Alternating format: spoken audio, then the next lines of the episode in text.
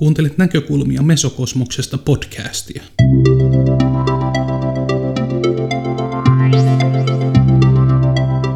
Esseemuotoisia kuunnelmia, haastatteluja ja reflektiivisiä puheenvuoroja toimittaa sinulle Marko Manninen.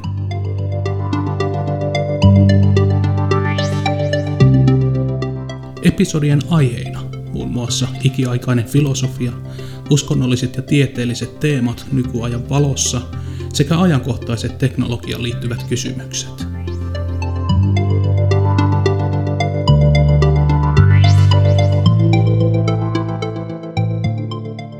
Nyt on vuorossa episodi numero 34.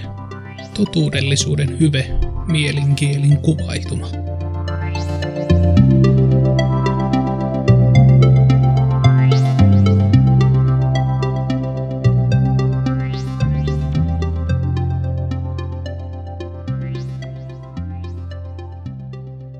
Kävelläkseen turvallisesti ihmiselämän sokkeloissa tarvitsee ihminen viisauden valoa ja hyveen ohjausta. Gautama Buddha.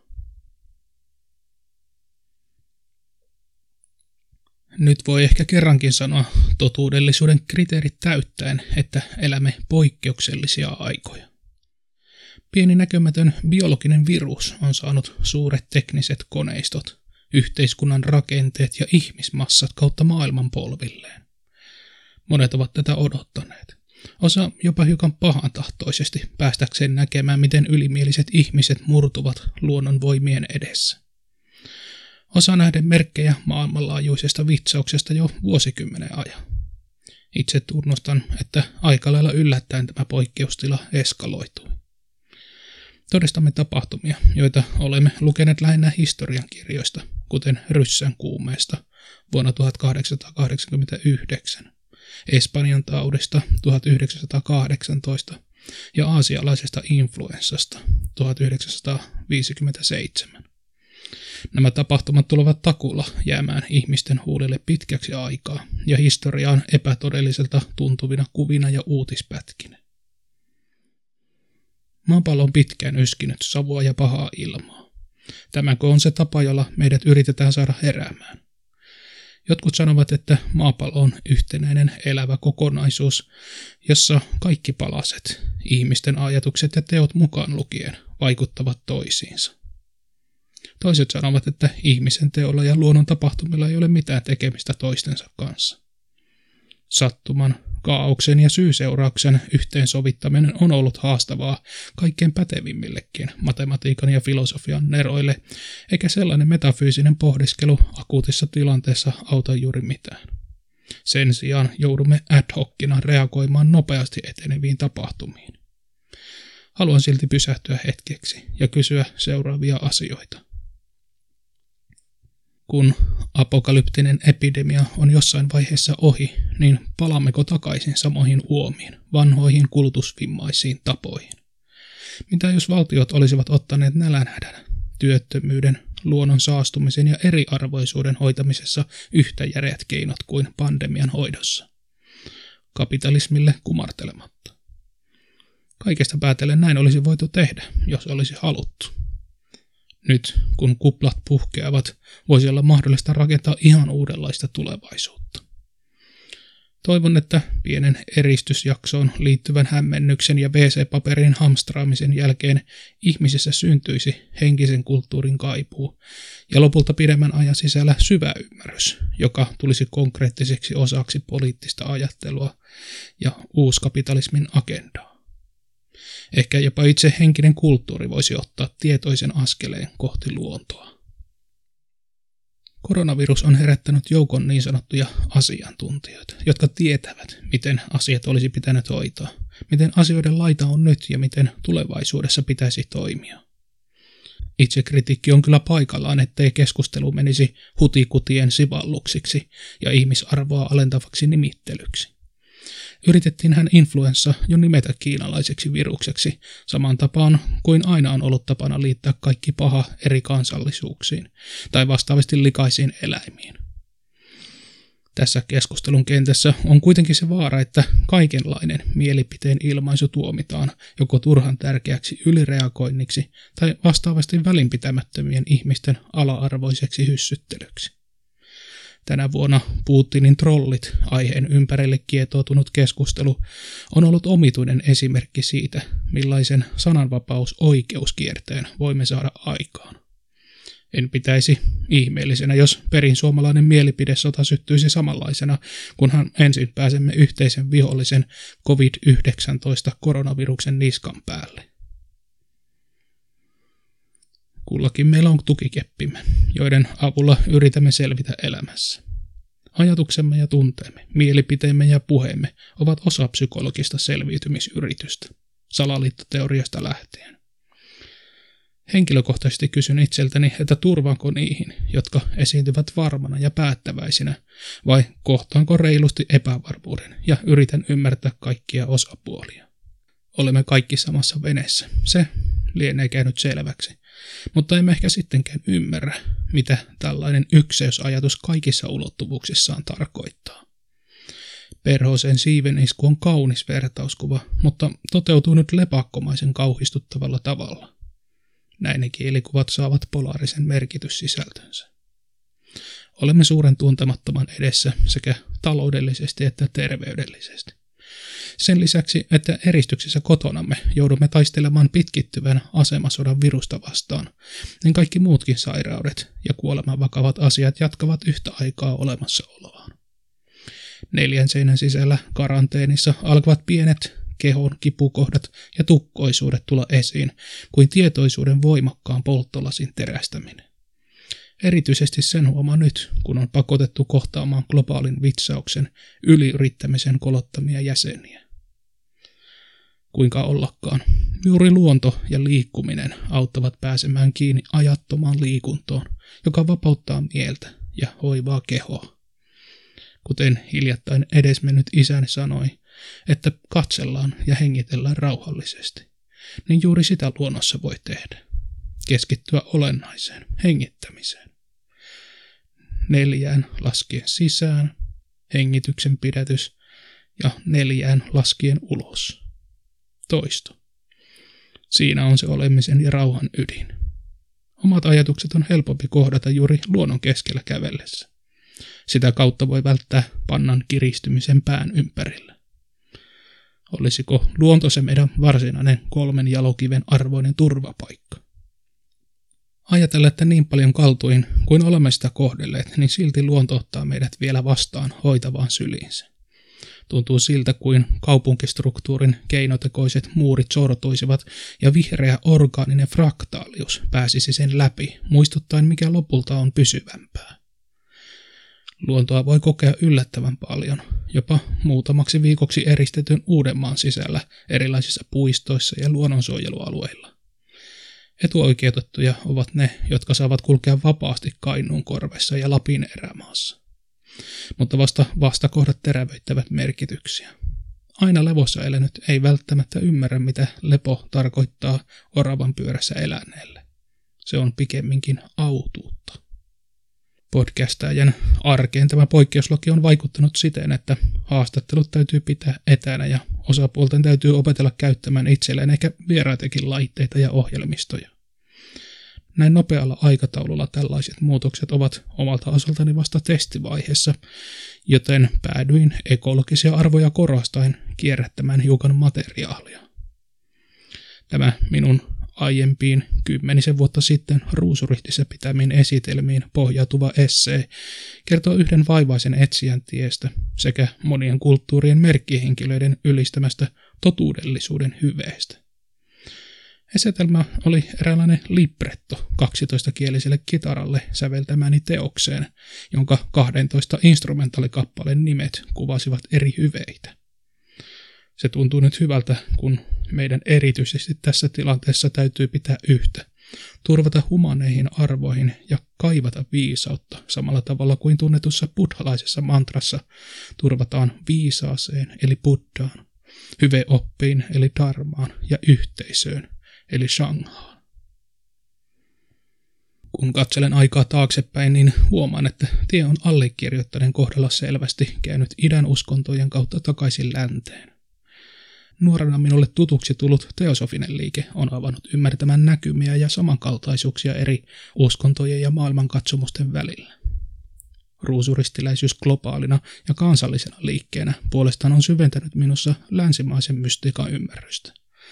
Tämä tie on lopulta osoittanut minulle hyvin tärkeän kaikkia uskonnollisfilosofisia järjestelmiä yhdistävän kulmakiven henkisessä kulttuurissa, eli hyveellisen elämän merkityksen. Nimenomaan tämän näkökulman haluaisin nyt tuoda esiin. Totuutta on vaikea määritellä.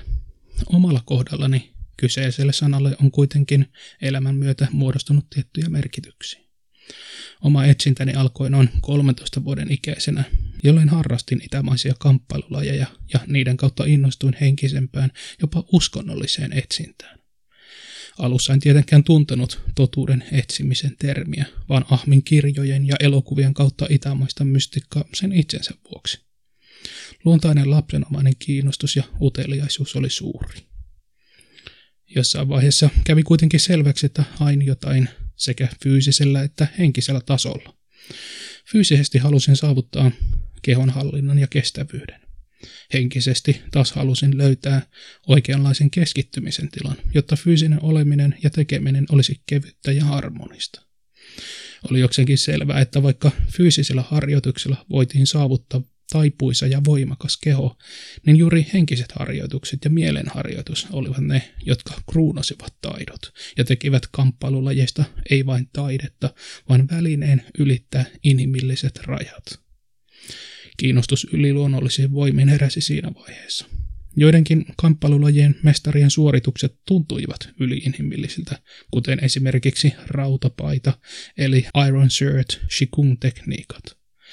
Jotkin pudolajien tyylisuunnat opettivat, että mestaruus lajissa lähtee sisäisen voiman hallinnasta. Pelkät fyysiset harjoitukset eivät koskaan voisi yltää samaan kuin mihin kiivoiman hallinnalla voisi kyetä. Tämän harrastuksen myötä tieni siis kulki enemmän mielenhallintaan ja henkisiin harjoituksiin sekä tietysti kirjallisuuteen, jossa käsiteltiin perimmäisiä asioita, itämaisia uskontoja ja uskomuksia. Tieto näistä perimmäisistä kysymyksistä alkoi askarruttamaan minua todella ja sai enemmän sijaa elämässäni. Totuuden etsinnän merkitys alkoi hahmottumaan ja mietiskeluharjoitukset alkoivat tuntumaan tärkeämmiltä. Meditaatio itsessään oli minulle alussa jonkin sellaisen tavoittelua, josta ei tiedä tai ainakaan ei muista mitään aiemman kokemuksen perusteella. Puhutaan valaistumisesta tai oivalluksesta. Olemme lukeneet isosta kirjasta, että me olemme jo jumalia. Vairana buddhalaisuudessa vastaavasti sanotaan, että me olemme buddhia jo nyt, jotenkin täydellisiä sisimmässämme. Meidän täytyy vain muistaa ja palauttaa tämä alkuperäinen täydellisyys mielimme, kuoria unohduksen ja harhan verhot pois. Mutta sanottiin niin tai näin, niin alkuvaiheessa henkistä etsintää tavoittelemme jotain tuntematonta. Parhaimmillaan olemme vain kuulleet tai lukeneet kuvauksia tavoitteesta. Tässä merkityksessä totuus sisältää tuntemattoman elementin. Totuuden etsinnän vaikeus tulee siitä paradoksista, että miten voi etsiä jotain, jota ei tunne eikä tiedä. Niin, ei mitenkään paitsi, että hapuilemalla ja kokeilemalla kaikenlaista, tunnustelemalla mikä tuntuu oikealta ja kehittävältä. Tuntemattoman ja tarkasti määrittelemättömän tavoittelun yksi ensimmäisiä kohokohtia omalla kohdallani oli mielen tyhjennysharjoitus, jota olin jatkanut koko kamppailulajien harrastamisen ajan. Tyhjän mielen eli mushin idea on se, että vain tyhjä ja valpas mieli pystyy aistimaan vastapuolen mielen liikahduksia ja siis kääntämään taistelutilanteen edukseen.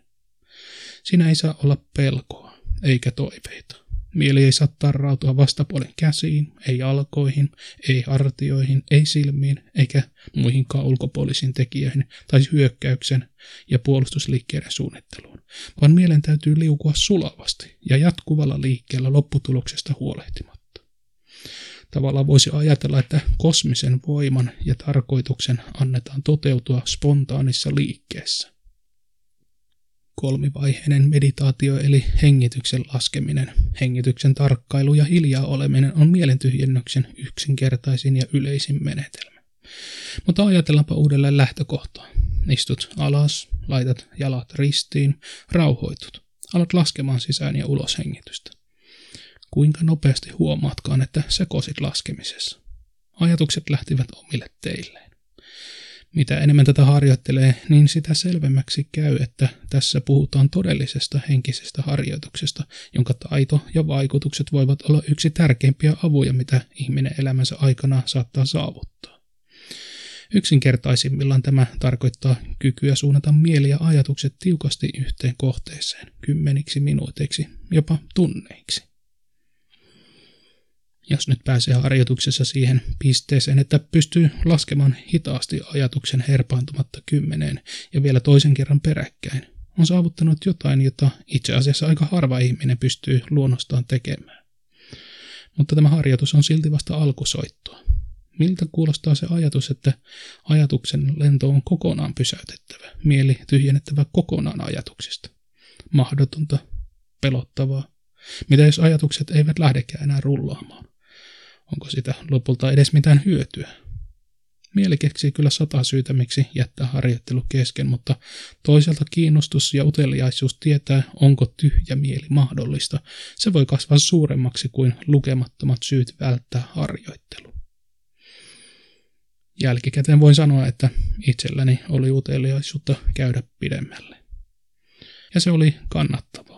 Ensimmäinen kerta, kun huomasin, että ajatuksen juoksu oli tyrehtynyt, sen tajuaminen oli kuin olisi saavuttanut jotain suurta ja merkittävää. Uskalsin verrata sitä jopa jonkinlaiseen valaistumiskokemukseen.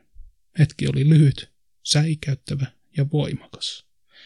Tyhjän mielen kokemus on toki saanut 30 vuoden aikana erilaisia uusia ulottuvuuksia. Psykologisesti ehkä tärkeintä ajatuksen loppumisessa on se, että saavutettu tyhjä hetki avaa mahdollisuuden uusille assosiaatioketjuille, jotka muuten kulkisivat samaa rataa päivästä toiseen. Tämän haluan kertoa vain yhtenä esimerkkinä siitä, miten tuntemattoman, ennalta näkemättömän tavoittelu voi osua maaliin, kun tarpeeksi yrittää. Paradoksi, miten kaivata jotain, jota ei tunne, on todellakin vain paradoksi, ei mikään mahdottomuus. Käytännössä minulle oli siis kirjojen kautta välitetty tietoa jostain, jota en itse voinut tietää todeksi muun kuin harjoituksella hankitun oman kokemuksen kautta. Totuus voi olla tällaista tavoittelua, jonka realistisesta saavuttamisesta et varmuudella osaa sanoa mitään, paitsi sitten kun olet sen kokenut. Tämän kokemuksen myötä minulle on muodostunut pari kuvailevaa määritelmää totuudelle. Tuntematon, tyhjyys, oivallus ja ilo. Sanotaan, että totuus vapauttaa meidät. Vapauteen taas liittyy ilo, jota voisi vaikka kuvata koko talven navetassa ryvettyneen lehmän iloksi ja riemuksi, kun se keväällä päästetään veräjältä vapaaksi laitumelle. Ilo täyttää kehon ja jokaisen solun, eikä puolen vuoden paikallaan olemisesta tullut kankeustunut enää missään. Koko keho ja mieli ovat täynnä iloa, riemua ja vetreyttä. Tyhjä tila ei ole todellisuudessa tyhjää, jos sallitaan asian paradoksaalinen ilmaisu. Kvanttimekaniikkaan perehtyminen on opettanut minulle saman asian. Kvanttifluktuaatioiden alituinen vaahtoilu tuottaa virtuaalipartikkeleita, joista osa katoaa ja osa realisoituu oikeiksi hiukkasiksi. Tyhjä tila sisältää ilmenemätöntä energiaa. Ilman tätä näkymätöntä pohjaliikettä alkumeressä ei olisi mitään, mitä on. Tyhjyys sisältää kaikki ilmentymisen mahdollisuuksina, ja nuo mahdollisuudet pyrkivät aina ilmenemään tavalla tai toisella, inhimillisessä elämässä yleensä ajatuksen kautta. Aktiivisuus on luonnollinen olotila, tyhjyys on luonnollinen perussyy. Tämän oman kokemuksen vahvistaman päättelyn seurauksena en näe tyhjyydessä itsessään mitään vaaraa enkä pelättävää, vaan päinvastoin hyvin paljon annettavaa. Itse asiassa en usko, että ihminen voi elää kovinkaan onnellista ja harmonista elämää ilman, että on kohdannut tämän arvaamattoman, ehkä pelottavankin puolen totuudesta. Buddhalaiset käyttävät tästä tyhjyyden elementistä nimeä sanjaatta. Toinen puoli totuutta on ehkä enemmän teoreettinen, mutta Täytyy muistaa, että se mikä on toiselle teoriaa ja tuntuu teoreettiselta, voi toisella olla hyvinkin käytännönläheistä ja konkreettista. Itämainen filosofia sisältää käytännönläheisiä, psykologisia perustotuuksia muun muassa onnesta ja elämän perusluonteesta. Nämä totuudet voi löytää elämää tarkkailemalla, tutkimalla, opiskelemalla ja, ja elämällä.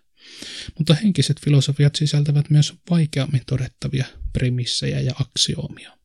Haluan seuraavassa käsitellä hiukan niitä. Kamppailulajien harrastamisen yhteydessä ei voinut olla kohtaamatta intialaista joogaa. Jos kiinalainen filosofia ei sisällä tarpeeksi mystisiä elementtejä, niin intialainen filosofia ja jooga varmasti sisältävät. Itselleni metafyysiset totuudet ykseydestä ja tyhjyydestä ovat itse asiassa helpommin hyväksyttäviä ja todennettavia kuin käytännönläheisemmiksi luokitellut totuudet. Ajatellaan esimerkiksi kehon energiajärjestelmää, kiinalaista tai intialaista chakrajärjestelmää. Mietitään myös kaikkia niitä jumaluuksia, maailman ja ihmisen luomismyyttäjä, ihmiskunnan menneisyydestä ja tulevaisuudesta kertovia oppeja, syntymää edeltävää ja kuoleman jälkeistä elämää oppeja taivaista ja helveteistä, tarinoita viisaista opettajista ja niin edelleen. Ei ole uskontoa, joka ei näihin ottaisi kantaa jollain tavalla. Onko meillä mitään keinoa päästä selville näiden oppien totuudellisuudesta? Teosofia opettaja pyrkii näyttämään vertailevan uskontotieteen kautta sen yksinkertaisen asian, että kaikilla uskonnoilla on sama alkuperä, niin kutsuttu aikainviisaus, sanatana dharma. Mikään nykyisistä uskonnoista ei kuitenkaan opeta sitä puhtaana, vaan jollain tavalla turmeltuneessa muodossa. Mutta lisääkö teosofia tällä yhden opin lisää oppien mittaamattomaan pinoon? Henkilökohtaisesti minua kiehtoo ja veti puolensa tämä yhteenliittävä ja kokoava oppi. Minusta oli aina tuntunut, että näinhän sen täytyy olla, mutta samalla minussa elävä totuuden etsiä haluaa tietää ja kokea tarkemmin, syvemmin, paremmin ja enemmän. Sen takia jossain vaiheessa jouduin eräänlaisen valinnan eteen. Onko minun uskottava johonkin tiettyyn uskontoon? Entä teosofisiin selityksiin uskonnoista? Mitkä ovat ne perusasiat, joihin voin, haluan ja kannattaa uskoa? Mainitsin alussa, että tieni on käynyt idästä länteen. Se tarkoittaa myös sitä, että joudun jossain vaiheessa elämää kamppailemaan tämän ajatuksen kanssa tosissaan. Olisi ollut helpompi vain ottaa jokin uskomusjärjestelmä sellaisenaan, vaikka kristinusko, ja mennä sen mukaan. Antaisinko jonkun toisen tehdä sen valinnan puolestani vai tekisinkö sen itse? Millä perustein? Kirjailija mystikko Pekka Ervastin tekstien ja hänen kautta ruusuristiin välittyneiden opetusten avulla onnistuin näkemään suuremmoisia, sanoisinko ainakin idänveroisia merkityksiä kristillisissä opeissa. Se rauhoitti hiukan mieltäni ja ymmärsin, että en ole pakon edessä tehdä mitään erityistä valintaa, mitä tulee oppeihin. Toki ruusuristiläinen tulkinta juutalaiskristillisestä perinteestä on toisenlainen kuin valtakirkkojen, mutta se on oma asiansa käsiteltäväksi. Käytännössä sisälläni oleva pattitilanne rauhoittui kunnolla vasta kun sallin itselleni vapauden olla uskomatta mihinkään muuhun kuin hyvään.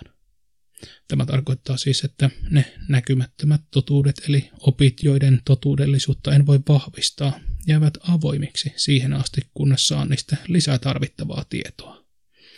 Sitä voi hankkia sekä itse henkilökohtaisesti kokemusta kerryttäen että muiden itseäni pätevämpien ja kokeneempien ihmisten avustamana. Kaikki edellä kerrottu tuo uuden määritelmän totuudelle. Voidaan kysyä, että mikä on erilaisten henkisten oppien ja väittämien totuusarvo. Kutakin yksittäistä uskonnollista dogmia ja yksilön väittämää henkimaailmasta voidaan tutkia totuusarvon kautta. Totuuden etsijänä siis haluan tietää, mikä on totuus kunkin esitetyn asian eli teorian takana. Oli kyseessä sitten jälleen syntymisoppi, oppi ylösnousseista mestareista, enkelihierarkioista tai vaikkapa jonkin henkilön historiallisuudesta. Knoppitietona muuten keskiajalla vakiutuneen kristillisen enkelihierarkian toisen kehän toinen ryhmä on englanninkieliseltä nimeltään virtues, eli hyveet. Näiden enkeleiden tehtävänä on taivaallisten kehojen liikkeiden tarkkailu ja ohjailu, jotta kosmos pysyisi järjestyksessä. Minusta nämä näkymättömät totuudet ovat siis vaikeampia paloja nieltäväksi kuin psykologiset ja metafyysiset totuudet. On helpompi yhtyä ja päästä yksimielisyyteen siitä, että kaiken takana on ykseys, kuin siitä, että esimerkiksi Jeesus Nasaretilainen eli tai ei elänyt ajalaskumme alussa. Totuutta tavoitellessa jotkut tukeutuvat logiikkaan ja järkeilyyn, toiset intuitionsa tai uskoonsa. On myös niitä, jotka odottavat totuudelta toistettavuutta tai mitattavuutta, ja niitä, joille totuus on vain suhteellinen asia ja käsitetyyliin kullakin on oma totuutensa. Totuuden etsijän ei ole pakko lokeroitua mihinkään, mutta mielestäni näiden tapojen ymmärtäminen on olennaista minkä tahansa totuuden selvittämiseksi. Elämäni on aina ollut vastausten hakemista elämän ja kuoleman kysymyksiin. Olen myös halunnut tehdä voitavan, että pääsisin sillä tiellä eteenpäin. Tiedon keräämisessä ja päättelyssä on omat haasteensa. Samoin jopa oma kokemus voi joskus johtaa meidät harhaan, sillä onhan yhdessä elämässä hankittu kokemus yleensä aina rajallinen ja subjektiivinen. Arkiintuitio on johdattanut meitä harhaan monissa tieteen filosofisissa kysymyksissä. Seuraavassa haluan esittää ajatuksia siitä, mikä on hyve-filosofin menetelmä totuuksien selvittämiseksi. Mikä on hyve? Hyve, kreikaksi arete, latinaksi virtus, tarkoittaa sielun ja ruumiin hyvän mahdollisimman täydellistä toteutumista. Se voidaan myös määritellä tarkoittavan eettisesti ja moraalisesti arvokasta luonteenpiirrettä. Hyve oli keskeinen käsite antiikin moraalifilosofiassa eli etiikassa. Hyvet ovat taitoja, eivät tietoja, ja nimenomaan tämä puoli hyveissä kiinnostikin minua alun perin. Tiedon keräämisestä aiheutunut informaatioähkö ja avoimien kysymysten loputon sarja saa lopulta miettimään tiedon ja totuuden suhdetta. Voiko totuutta tietää ilman, että sen taitaa? Kardinaali eli päähyveet ovat tunnetuimmat antiikin aikaiset hyveet, jotka ovat siirtyneet muun muassa Tuomas Akvinolaisen seitsemän hyveen oppiin. Ne ovat järkevyys, oikeudenmukaisuus, rohkeus ja varovaisuus. Akvinolainen laski näiden lisäksi mukaan kirkolliset hyveet eli uskon, toivon ja rakkauden. En tiedä ihan tarkkaan näiden kolmen kirkollisen hyvin merkitystä akvinolaisen opeissa, mutta omasta mielestäni ne eivät varsinaisesti kuulu hyveisiin, jos hyveitä ajatellaan arvokkaina luonteenpiirteinä ja kehitettävinä ominaisuuksina. Ne ovat jotain vielä syvempiä henkisiä ominaisuuksia, jotka ilmenevät eri hyveissä tai hyveiden kautta. Esimerkiksi rohkeudessa on uskoa, kärsivällisyydessä toivoa ja myötätunnossa rakkautta. Ehkäpä voisi ajatella teologisten hyveiden olevan kuin kolmio, joka laskeutuu neljöön, eli kolminaisuus, joka laskeutuu nelinäiseen maailmaan, kyllästäen hyveet parhaimmilla mahdollisilla ominaisuuksilla. Nykyisistä suomalaisista hyvefilosofian tutkijoista tunnen vain Antti Kylliäisen, joka vaikuttaa olevan yksi harvoja, jotka luennollaan puhuu hyveistä ja niiden merkityksestä. Hyveitä voidaan luetella kymmenittäin tai jopa sadoittain ja niistä saakin hyvän mietiskeluaiheen vuoden jokaiselle päivälle, jos niin haluaa. Tässä niistä joitain pureskeltaviksi. Ahkeruus, anteliaisuus, avoimuus, empaattisuus, epäitsekkyys, herkkyys, huolellisuus, hurskaus, hyvän tahtoisuus, innostuneisuus, joustavuus, kauneus, kiitollisuus, kohteliaisuus, kunnioitus, kuuliaisuus, kärsivällisyys, laupeus, luotettavuus, maltillisuus, myötätuntoisuus, määrätietoisuus, nöyryys, palveluhalukkuus, puhtaus, puolueettomuus, päättäväisyys, raittius, rauhallisuus, rehellisyys, rohkeus, sinnikkyys, sitkeys, sivellisyys, syvällisyys, taitavuus, tarkkanäköisyys, tasapainoisuus, tasapuolisuus, totuudellisuus, uskollisuus, vaatimattomuus, varovaisuus, vastuullisuus, viattomuus, vieraanvaraisuus, vilpittömyys, voimakkuus, väkivallattomuus, ystävällisyys. Mutta juuri totuutta, totuudellisuutta ja totuuden rakkautta on sanottu näiden kaikkien hyveiden perustaksi. Syvä totuuden kaipuu kuljettaa ihmisen läpi monenmoisten sokkeloiden ja vaarojen, eikä niiden läpi pääse, jos muut hyveet eivät herää ihmisessä ja toteudu käytännössä. Kustakin hyveestä voisi puhua oman esitelmän verran, mutta nostan tässä esiin yhden esimerkin vuoksi, nimittäin rehellisyyden. Rehellisyys itselle ja muille kanssa ihmisille on yksi tärkeimmistä hyveistä, mutta myös suurimmista koettelijoista itse kasvatuksessa. Meissä taistelevat henget, joista toinen puoli tietää, mikä on hyvää, ja toinen puoli haluaa tehdä muuta, nauttia, ottaa rennosti. Ei välttämättä siis halua tehdä pahaa, mutta ei myöskään hyvää siinä mielessä, että luopuisi omista mielihaluista ja suuntaisi elämänsä aktiivisesti korkeimpien hyveiden ja päämäärien toteuttamiseen. Eivät suuret opettajat liene silti turhaan sanoneet, että unohtakaa itsenne, niin löydätte itsenne. Rehellisyyden ihannetta toteuttavassa ihmisessä se nostaa kamppailun, joka voi kestää pitkiä aikakausia ja piinata sielua. Voiko tuosta sisäisestä taistelusta pelastua kerran sille tielle lähdettyään? Pahitakaan ei voi unohtaa kokonaan, koska ymmärrämme asiat usein vastakohtien kautta.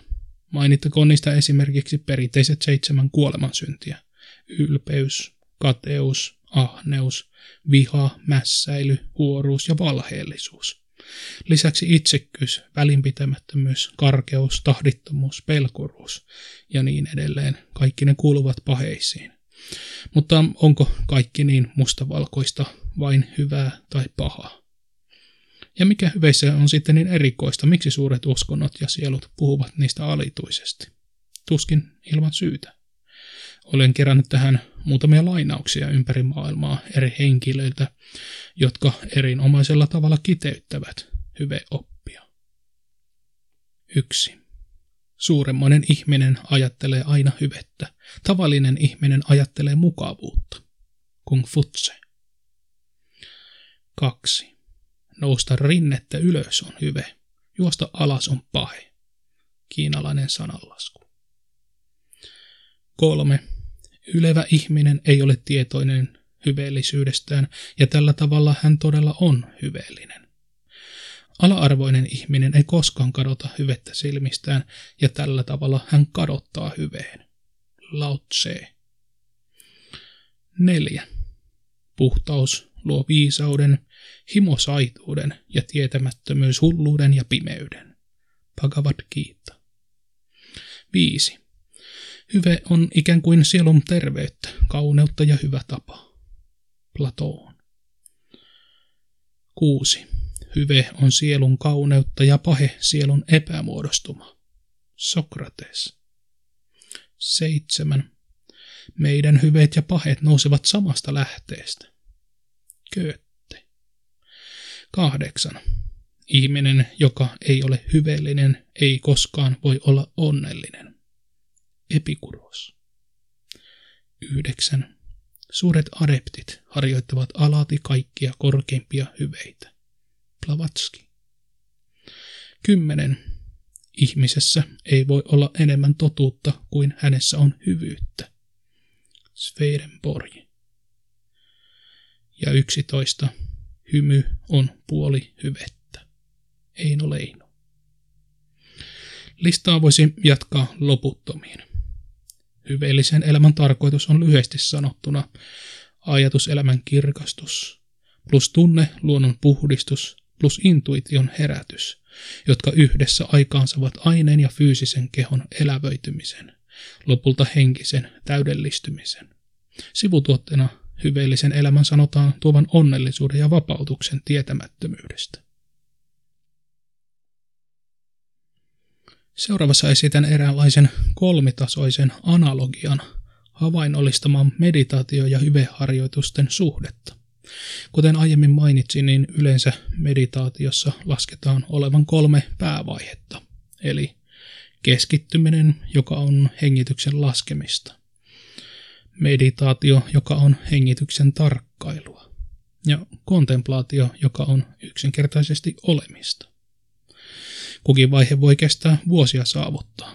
Meditaatio itsessään on yleensä suhteellisen pieneen hetkeen sijoittuva harjoitus. Ongelmaksi usein muodostuu se, miten mietiskelyn tulokset tai mietiskelyn olotila voidaan siirtää arkielämään, siihen arkeen, joka ei ole luostarielämään tai retriittiin sidottu. Ajattelen, että pienen meditaatiohetken voi ikään kuin laajentaa pitkäkestoiseksi elämäksi hyveharjoitusten kautta. Hyveharjoittelussa voi nähdä seuraavan analogian mietiskelun kolmeen eri vaiheeseen. Keskittyminen on sitä, kun päivän teemaksi valitaan yksi hyve ja pidetään se herkeämättä mielessä. Meditaatio on sitä, kun syvennytään ja haetaan tietoa hyveistä järjen ja intuition avulla. Ja kolmanneksi kontemplaatio on sitä, kun harjoittaja tulee yhdeksi hyveen kanssa. Hyveellinen elämä muuttaa ihmisen kaikkia olemuspuolia ja avaa aisteja näkemään niin psykologisia kuin näkymättömiä todellisuuksia. Mielenkiintoisen näkemyksen eettisen elämän vaikutuksista henkiseen kasvuun voi lukea esimerkiksi Pekka Ervastin Jeesuksen salakoulukirjasta. Ervast valottaa siinä vuorisarnan viiden ohjeen toteuttamisen tietä viitenä askeleena, jotka vievät viisi astumiseen. Viisi askelta ovat suuttumattomuus, puhtaus, vannomattomuus, pahan vastustamattomuus ja rakkaus. Ne ovat erinomaisen erikoinen sekoitus vanhoja perinteisiä hyveitä, haluaisin melkeinpä sanoa uuden ajan hyveitä. Kun pieni meditaation hetki muuttuu pitkäkestoisiksi ihmiselämäksi, on vielä tehtävä yksi analogia, jossa elämästä tulee kokonainen tie. Tie viittaa erityisesti teosofisessa maailmankatsomuksessa vihkimystiehen, jossa ihmisen elämien ketju täydellistyy. Ihmiskunnan päämäärä saavutetaan ja egon kuoleman kautta yksilöille luodaan ikään kuin uusi keho. Koska näistä vihkimysasioista puhuminen menee enemmänkin näkymättömien todellisuuksien kategoriaan, tyydyn lopuksi vain siteeraamaan Pekka Ervastia hänen vuonna 1926 pitämässään esitelmästä – vihkimys- ja vihkimysmysteerioita. Tällä tavalla lyhyesti kuvaten voimme sanoa, että vihkimys on kolmenlainen mysteerio. Ensimmäiseksi ihminen otetaan vastaan johonkin veljeskuntaan. Toiseksi vihkimys on todistus ja leima, että tietoa on hankittu. Ja kolmanneksi, että tajunta on laajentunut ja tajunnan laajeneminen yhä tulee tapahtumaan. Tämä herättää vielä erityisen kysymyksen totuuden luonteesta. Milloin totuus on saavutettavissa yksin omin voimin ja milloin totuuden saavuttamiseen vaaditaan apua, joko muilta kanssakulkijoilta tai korkeammilta tahoilta, niiltä, jotka ovat totuuden jo löytäneet.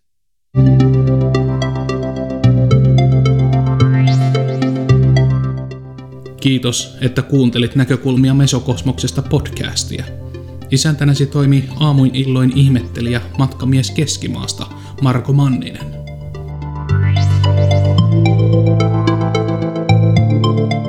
Menneet ja tulevat episodit teksteineen löydät nettisivulta mesokosmos.com. Ole hyvä ja jätä kommentti tai vaikka ääniviesti, jos jakso herätti sinussa ajatuksia.